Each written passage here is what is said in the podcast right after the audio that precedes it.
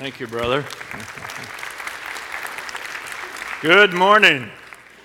I'm glad you have come today. I'm glad you, I'm delighted that you made the choice to be with God's people today, to worship, to serve, to give, take communion together. And if you didn't come, I don't know what we would do.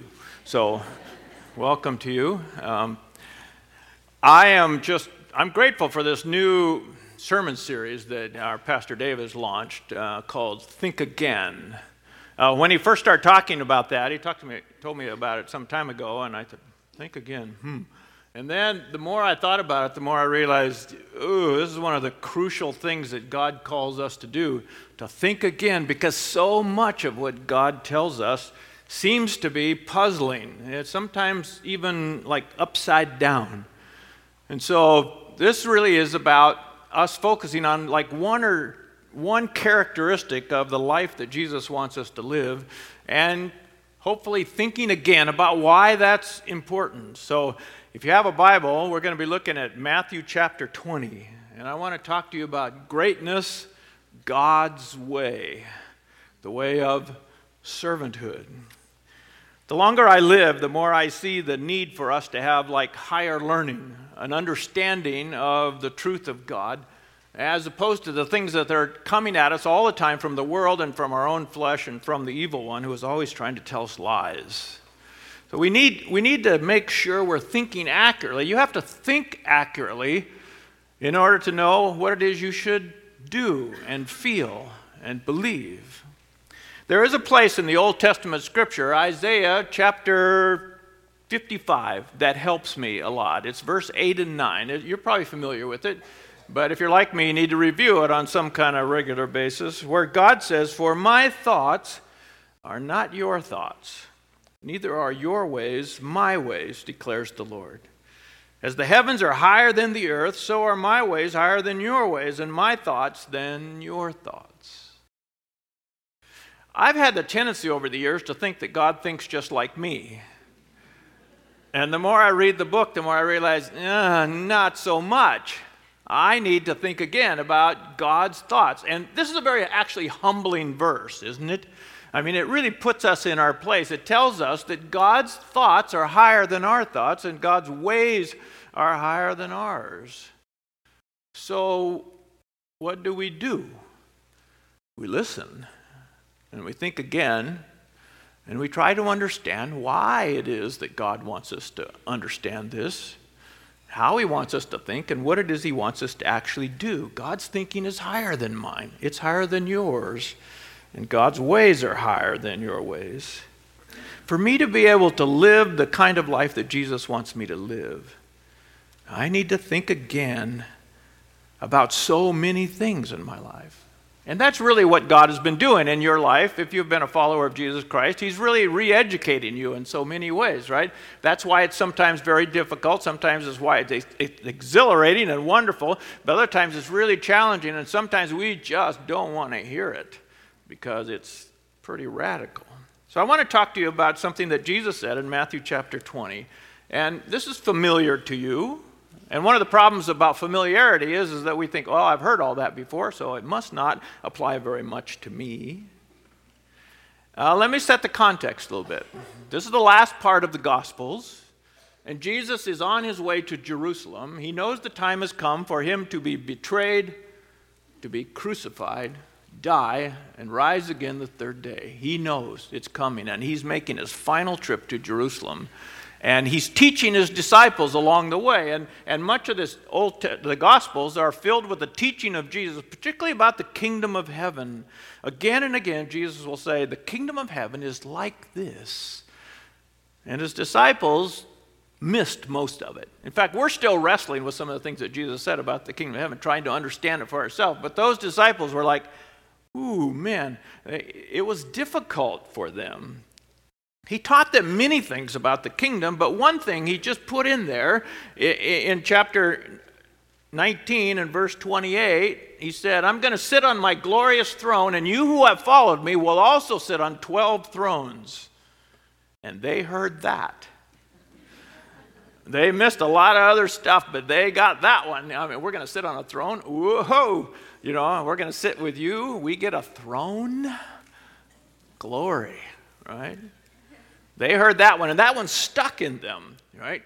Even though so much else was sort of passing by them. And, and right at that moment, Jesus also said, But first, before the glory, and he said it so bluntly and clearly I'm going to Jerusalem, I'm going to be betrayed, I'm going to be I'm going to suffer, I'm going to be crucified, I'm going to die, and the third day I'm going to rise again.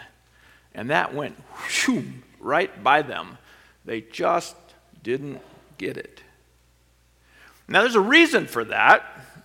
It's a very human reason.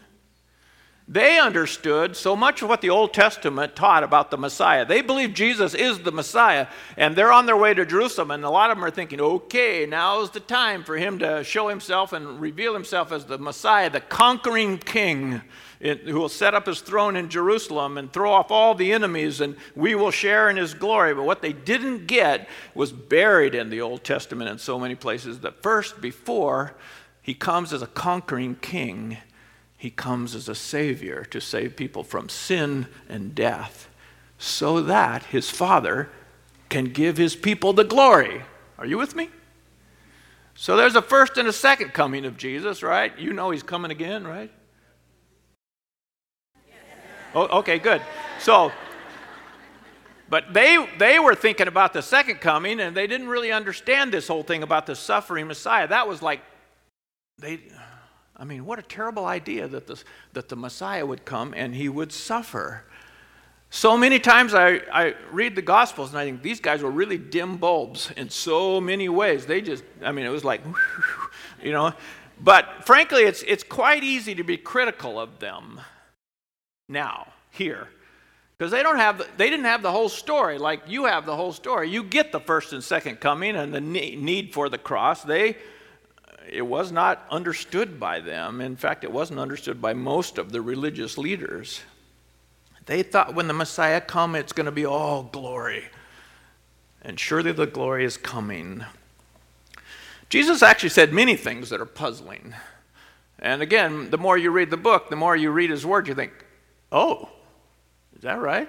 Like the last verse of chapter 19, you may have seen, seen it there in your Bible where Jesus says, you know, and the first will be last and the last will be first.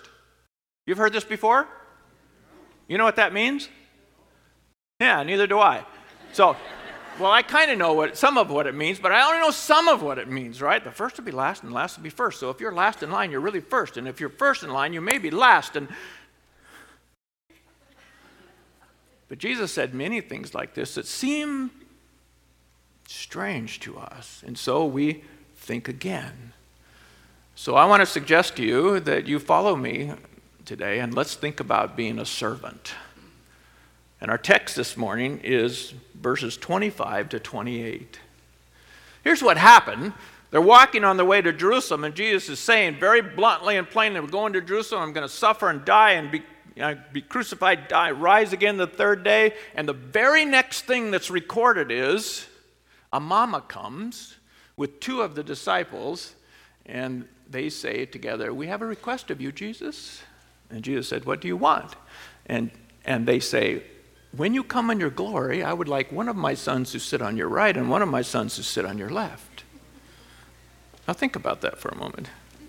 What incredible presumption, right? And they just missed that he's going to suffer and die, and now they want to get the right throne, right? So Jesus says, You don't know what you're asking. You, well, you can read it. So, what should they have understood? What should they, what should they know? Right? The, the amazing thing is, is that Jesus gives them this radical teaching about the true nature of the kingdom, and they missed it.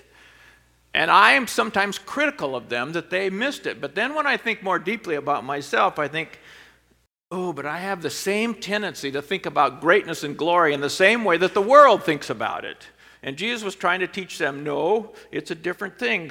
So Jesus does the same thing he always did when there was a division among the disciples, and they began to divide up. Ten of the guys, you know, were mad at the two who asked for the special thrones, you know, so there began to be a division among the disciples. And every time that happened, Jesus gathered them all together and he taught them. It was like a teaching opportunity. So now he brings them together, and now we see verses 25 to 28. Jesus said, you know that the rulers of the Gentiles lord it over them, and their high officials exercise authority over them. You get that, don't you? The Gentiles are the world, right? Everybody in the world, everybody who has authority. You ever had anybody exercise authority over you? You ever had anybody lord it over you? This is the way of the world, right? I mean, it happens to us constantly, everywhere, in almost every circumstance. There's somebody who wants to lord it over us or exercise authority over us. So Jesus says, You know this is the way of the world. But then he says these key words not so with you. You're different. Not so with you.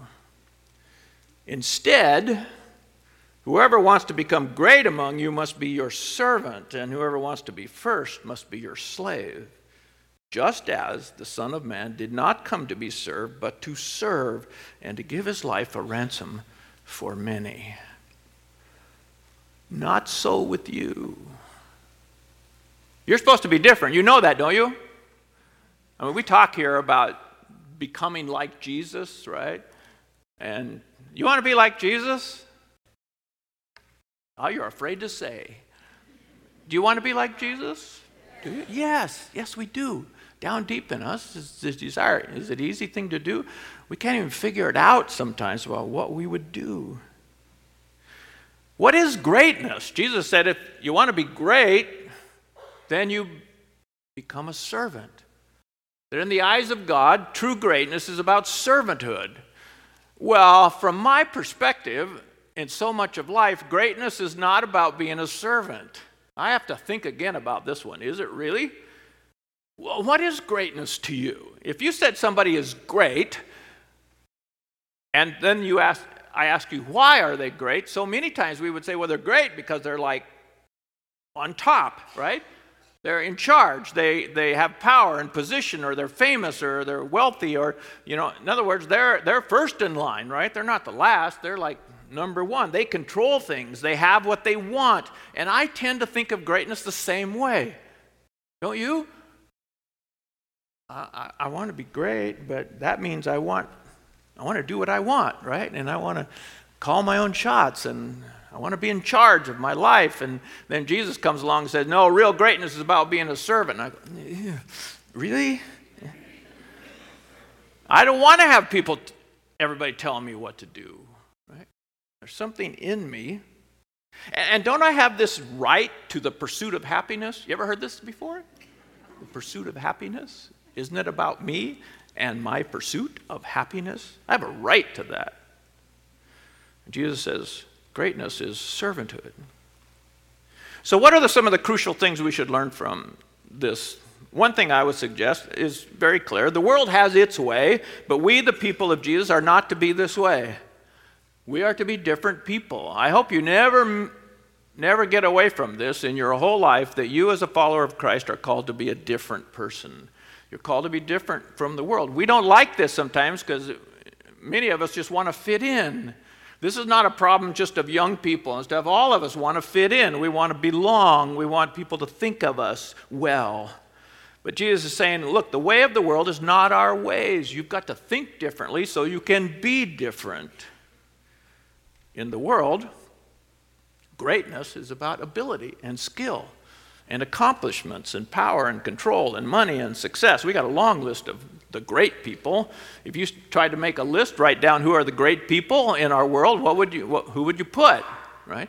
We tend to immediately to go to those things, but then God's kingdom values our greatness is about things like humility, right? And service and patience and love and forgiveness and giving and sacrifice and kindness these are the great things in the eyes of our God.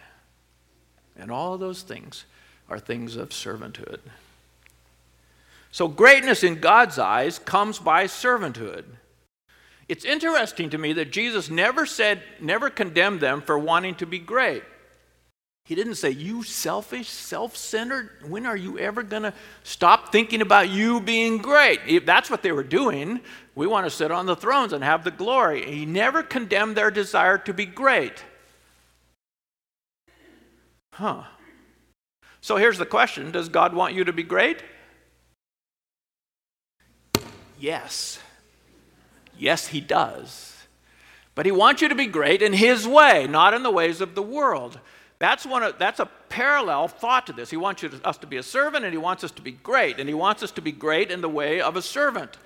And in God's eyes, the servant are the great ones. The problem is, is that the Creator is unhappy with the way that we pursue greatness. He, he isn't delighted with our desire to get greatness in the same way that the world gets it. He wants, Jesus wants us to think again about what true greatness is. So let's think a, little bit more about this word servant. Servant. Does that appeal to you? You like that? Be a servant? Be a servant all the time? You like that? Do you wake up in the morning and think, I'm going to be a servant today?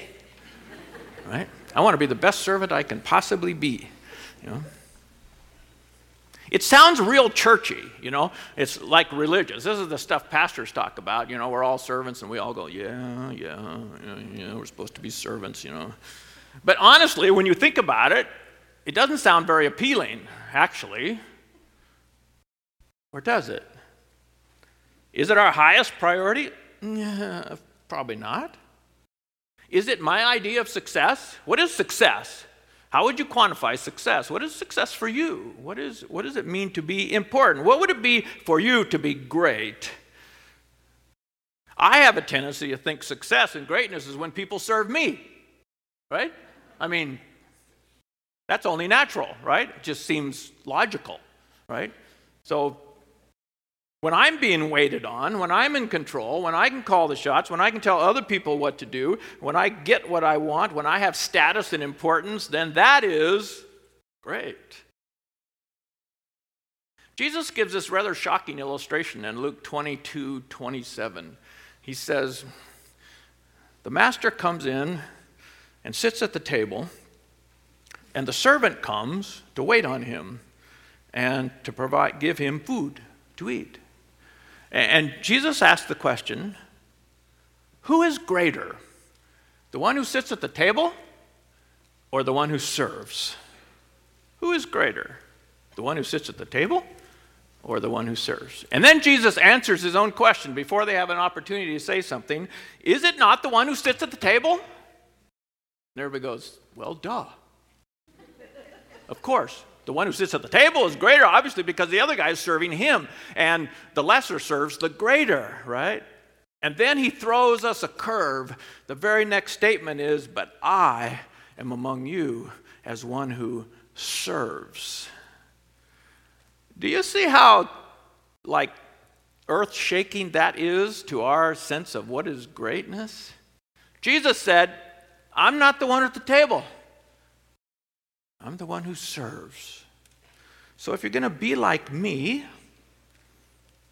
be a servant. Do you think a lot about this? Do you spend a lot of time thinking, how can I be a better servant? Uh, do we pray about this, you know, in our small groups? Do we encourage each other? Let's all get together and help each other how to be better servants, you know. Will you help me be a better servant? When's the last time you said something like that? Not so much, right? It's like, eh, this is sort of comes at us sideways, and we think, oh, yeah, is, we're supposed to do this, right? But this is God's idea of greatness. It's not his idea only, it's who he is.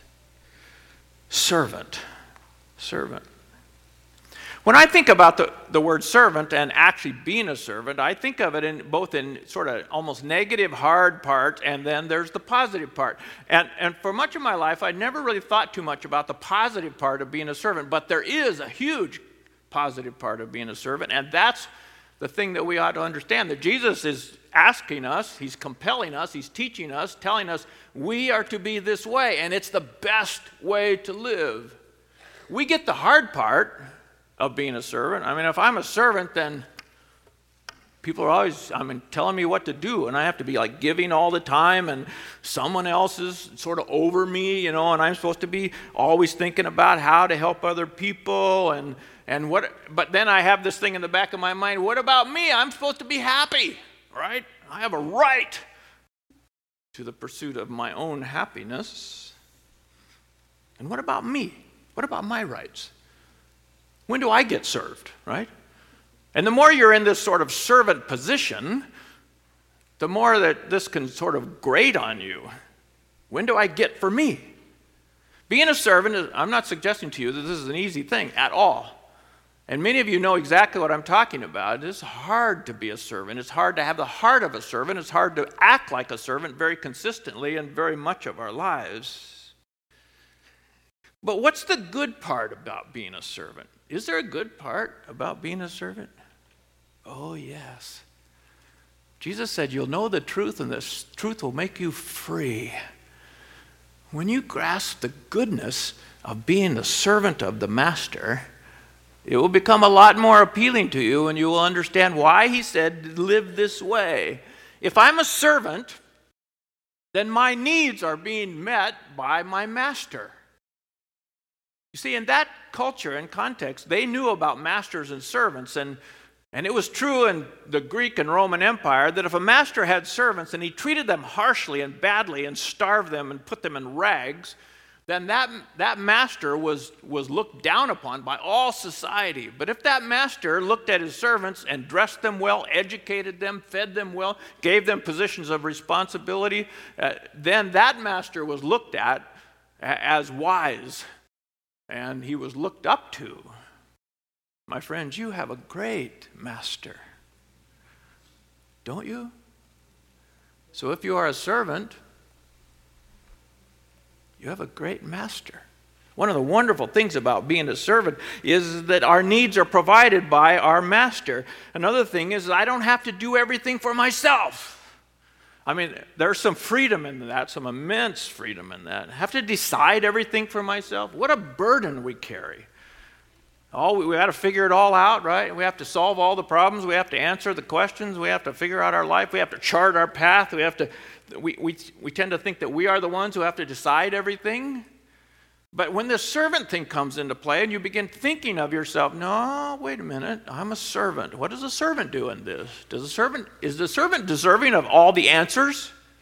Have you noticed that God doesn't give you all the answers? I mean, I got a lot of questions, and He has never said, "Oh, well, let me tell you everything you want to know." Right? A lot of the why questions, a lot of the when questions, He just, you know, his ways and his thoughts are higher than our thoughts. There are some things that are hidden in the mind of God and they're not revealed to us. And it's probably going to be that way forever because he's God and we're not. The great thing about being a servant is we have a great master and we can trust him for everything. Really? Everything? You trust him? Do you trust him? In your life? Are you a servant with a great master, a great loving, caring, compassionate master? Do you have to fix all the problems in your life? What a burden that is. But if I have a master who sees and knows and has ability, I can trust him. He may not fix everything in the way in which I want it fixed or even in the timing I want it fixed. But if he, if he is wise and good and powerful and he is my master, then I can finally relax some. The longer I'm a Christian, the more I think Christians ought to learn to relax some. I mean, we are just, well, we won't get into that. So, Really, all of this is liberating stuff. It's freedom kind of things. I can relax. I can trust another. I can depend upon someone else outside of myself. I don't have to figure everything out. I can rest in His wisdom. I can let Him answer whatever hard questions that I face. And if He chooses not to answer the questions, I've, I can submit to Him and trust Him. I don't have to plan out my whole life. It's not all about me and my smarts and my wisdom and my plan. And this is the truth about God's way to live as a servant. Being a servant sets me free. Free from what? Well, one thing is pride. There's something down deep in me that makes me think about myself all the time. You know that one? You spend a lot of time thinking about yourself? Yeah, you do. I mean, admit it, right? It's part of this flesh thing. There's something about us that we want to be recognized. We want to be thanked. We want to be rewarded. We want to be important. So, are you recognized? Are you thanked? Are you important? Are you rewarded? Oh, yes. Oh, yes, my friends. But not from the world. Have you noticed this? Not from the world. The reward and the thanks and the appreciation and the acknowledgement and the greatness comes from somewhere else. And that's what Jesus is trying to do. He's trying to get us to think again about where greatness comes from and what kind of greatness do you want. You can give your life to seeking greatness in this world. Good luck. But God is saying, look, there's another source of greatness from me, another direction, if you will, that greatness comes from. Being a servant, I've discovered, brings peace in my life. More of a, and, and this really hard thing that's been really hard for me most of my life contentment. Contentment. When you're a servant, you have a tendency to be content with what the master provides or doesn't provide. Being a servant strengthens my ability to forgive people because they too are servants. Being a servant enables me to persevere, to keep going, to trust God, to take faith risks, to not be controlled all the time by what I want, to be generous with other people, to give away, because it actually all belongs to the master anyway, to grow in my ability to love people, and to love people are hard to love. In fact, one of the very best ways to love somebody that's hard to love is to serve them. Whoa. Jesus even said, Love your enemies. Right? The way of Jesus is the good way. It's always been the good way. But we have a tendency to attach certain words like servant to the way in which our flesh looks at it or the world looks at it. The great thing about being a servant is all of us can do it. This isn't for some super saints somewhere. This is for all of us. Everybody can be a servant. True or not? It's true. Is it true or not? It's true. If everybody can be a servant the way Jesus wants us to be a servant, then everybody can be great in the way that God wants us to be great. So, how and when and where am I to be a servant? And this gets down to the like the nitty gritty of life. Where? Well, the answer is actually very simple, but not at all easy. It's everywhere. Oh, everywhere. In all the aspects of my life, in every like compartment and in every relationship and every place I go and where I work and school and home and parents and children and friends and neighborhood and does God want me to be a servant in all those places all the time? Sounds overwhelming. Malcolm Bane, pastor, said it like this If you wait until you can do everything for everybody instead of something for somebody, you'll end up not doing anything for anybody. what was going, going for here. Look, you know, being a servant is being a servant in the normal, mundane things of life. We have this tendency to think if I'm going to be great, if I'm going to be a great servant, then I'm going to wait for the heroic times to serve, right? I'm going to just kind of wait until something really cool comes along, and then I'm really going to serve, right? And then everybody will think, ooh, what a great servant, right? And then I will be going right down the wrong pathway again. Being a servant is about home it's about school. It's about friends. It's about people who are hard to love. It's about church. It's about community. It's about nation. It's about lost people. It's for all of us, all the time, everywhere. Not easy to do. But this is what Jesus wants for us. How could that possibly happen? Not if we think of servanthood as a list of things to do or not do. We tend to sort of condense Christianity into stuff to do and not to do. They got the good stuff and the bad stuff, and if we can just figure out the right list, then we're, then we're cool. But it's really about the heart, and Jesus kept coming back again at the heart, and this whole servant thing is really about the heart. He's really trying to impress upon us look, we are servants down deep, and because we are servants, Then we serve. And the more you see yourself as a servant, the more you're going to be freed up to serve. In the eyes of our God, the great are servants. And God wants us to be great, but His kind of great. His kind of great. His kind of great. Not just in doing things, but in character and heart. And not just in certain places that are easier than others, but everywhere. And then you begin to see that real greatness is not about demanding from myself, it's about a heart that serves. The real greatness is not in receiving, but in giving. The real greatness is not about selfish consumption for what it is I want, but actually being willing to give good to things to other people. The real greatness is not about being served, it's about serving other people. And every time I demand to be served, I am not being like Jesus. But every time I get up to serve, I am being like Jesus. It's not waiting for other people to do for me, it's taking the initiative and doing for others. Think about the people that you would say are great. You know any great people? I hope you do. You know any great people? Not, not maybe not in the eyes of the world, uh, you know, the famous, the wealthy, the beautiful, the powerful, you know, the guys at the head of the pyramid. You know any great people, though? I mean, just great people. What's the characteristic of their life? Why do you think they're great? I'd suggest to you, if you think very deeply about this, you will tend to think that they are great because they are servants because they give of themselves, because they do these servant things like kindness and forgiveness and grace and generosity, and, and they seem to persevere in it. And you think, well, how can they do that? I'd like to be more like that. And struggle is real, though. No way around it. Our flesh is so strong. And my flesh is quite happy with receiving. I kind of like that, right? You know?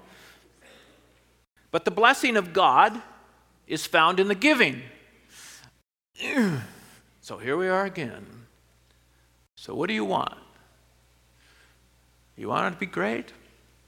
Who's great? What kind of great? One more thing. Of course, Jesus is our example of what it means to serve. Of course, you saw verse 28 just as the Son of Man did not come to be served, but to serve and to give his life a ransom for many. We see again the greatness of Jesus Christ. Why do you think Jesus was great? Well, he was the Son of God. That's who he is. What did he do? How did he live?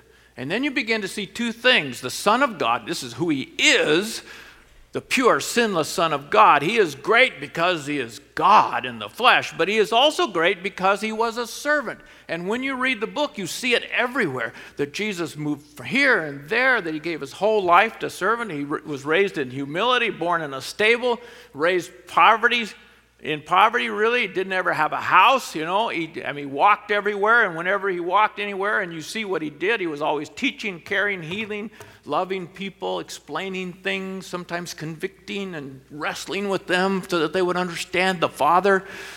Why? Because he was a servant. And the greatness we see of our Master is that he was a servant because of who he is and also because of what he did. And he is saying to us, now do what I do. There's only one time in the scripture where he says, I'm giving you an example that you should do like I have done for you. Do you remember what it was? It's when he got up from the meal and took the robe and put it around him and he washed their feet. Talk about a servant. That was a stunning thing for those guys. Took a long time, and they, some of them didn't want to have any part of it. It was so weird. You know, this one that they thought was the Messiah washing their feet.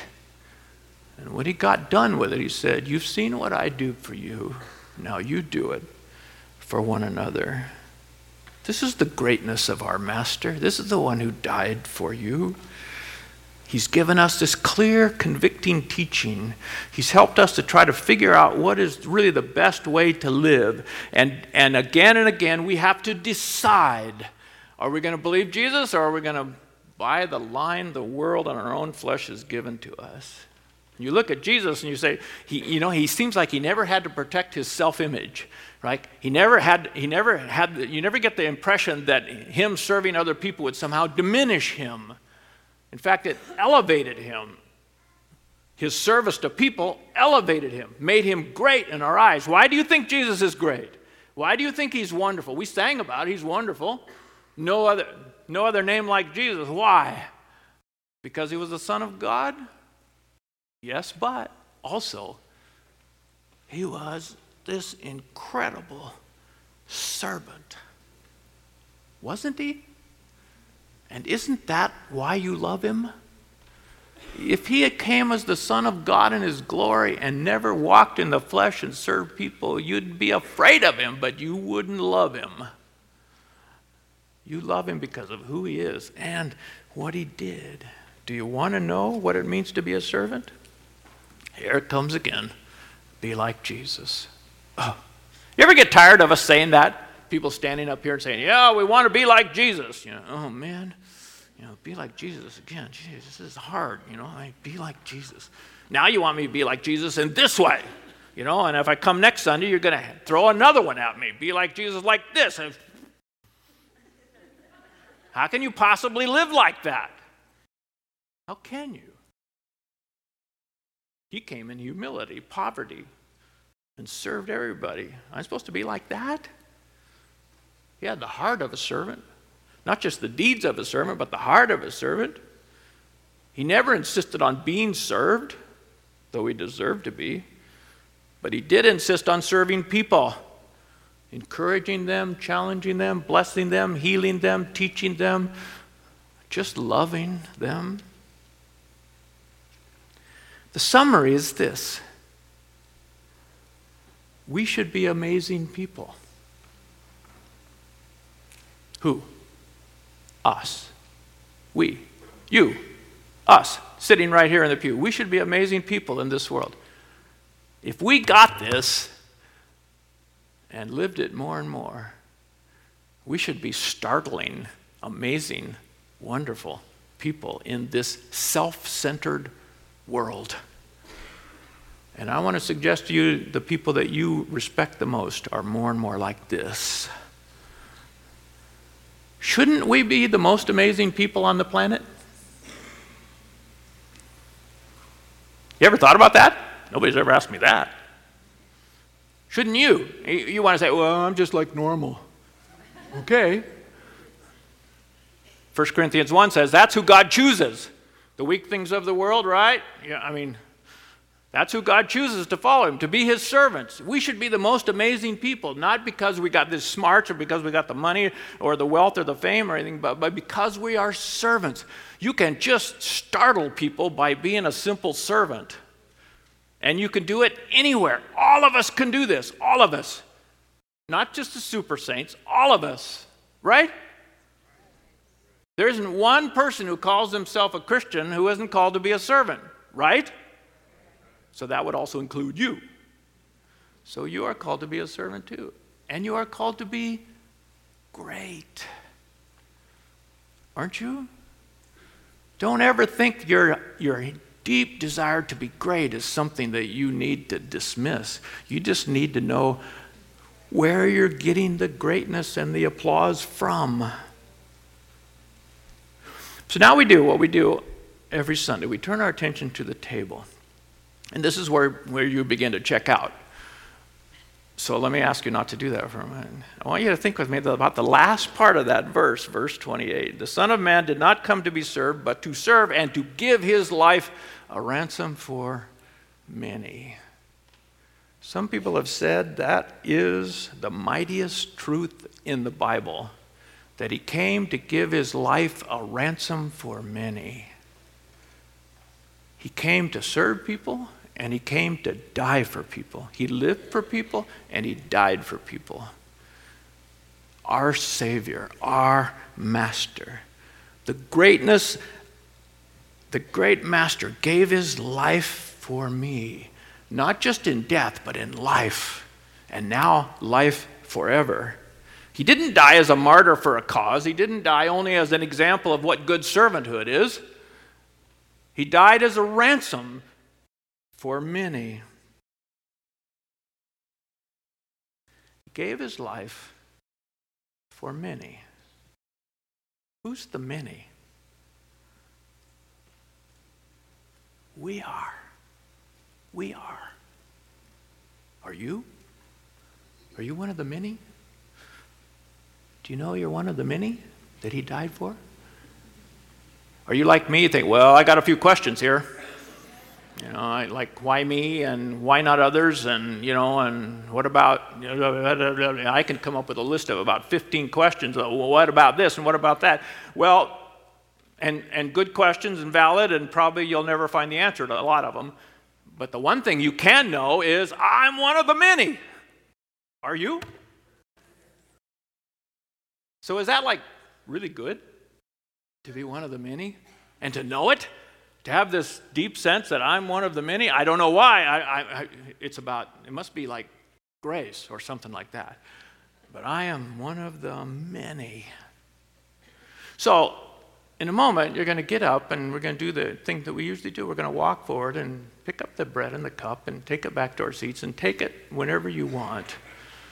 And every time I'm given an opportunity, I, I, have this little like warning thing in my brain that wants to say, I know what happens to us when we do this. Well, maybe it doesn't happen to you, but so give me some grace here. Maybe I'm unique, but every time we do this, I'm, I'm thinking, okay, let's see, we got to we're going to wait. I don't like to stand in line very much, so I'll just wait until the line's down a little bit and then I'll walk forward, you know. And I don't know if I'm supposed to talk to other people or not. And this is a very somber time after all, you know. And then we have to figure out how to get back in the pew when we let other people out ahead of us. And, you know, and so we get buried in the logistics of the whole thing. And does that happen to any of you? That's one of the problems with the coming forward thing. You can, you can complain about that to the pastor when he gets back. No, no, it, it's really good in a lot of ways too. I didn't talk about any of the good part. I just told you about some of the struggle I have. It's, it's about me, right? So what I want to do is I want to. I think it'd be helpful for somebody up here to suggest a few things for when you're doing this. Get up, walk forward, pick it up, and take it back. I just have two suggestions. That you might whisper a praise to your master and say, "Thank you that I know I'm one of the many." Thank you. I'm one of the many. Thank God I'm one of the many. And I want many more. But for now, I'm thankful that I'm one of the many. Thank you, Lord Jesus. And then you might want to whisper a prayer. This is kind of hard. I do want to be a servant. I do want to be great in the eyes of a heavenly Father. I do want to be like Jesus, but this is hard and, and I have hard circumstances. And so my prayer is help me. Help me be a servant. Help me today and this week. Let's pray together. So, Father, we ask you Will you help us be servants like Jesus? Oh, the great Master. May we more and more, day by day, grow to be more and more like Him. In many ways, but especially in this way, to be a servant. Thank you that you've called every single one of us. There isn't anybody left out on this one. All of us are to learn to be servants of the King. Lord, help us to realize how to do some of it. And at the moment in time when it's so difficult, help us, we pray. And oh, by the way, thank you that I am one of the many. We pray these things for the glory of our Lord Jesus Christ and for our joy. Amen. Amen. The tables are open.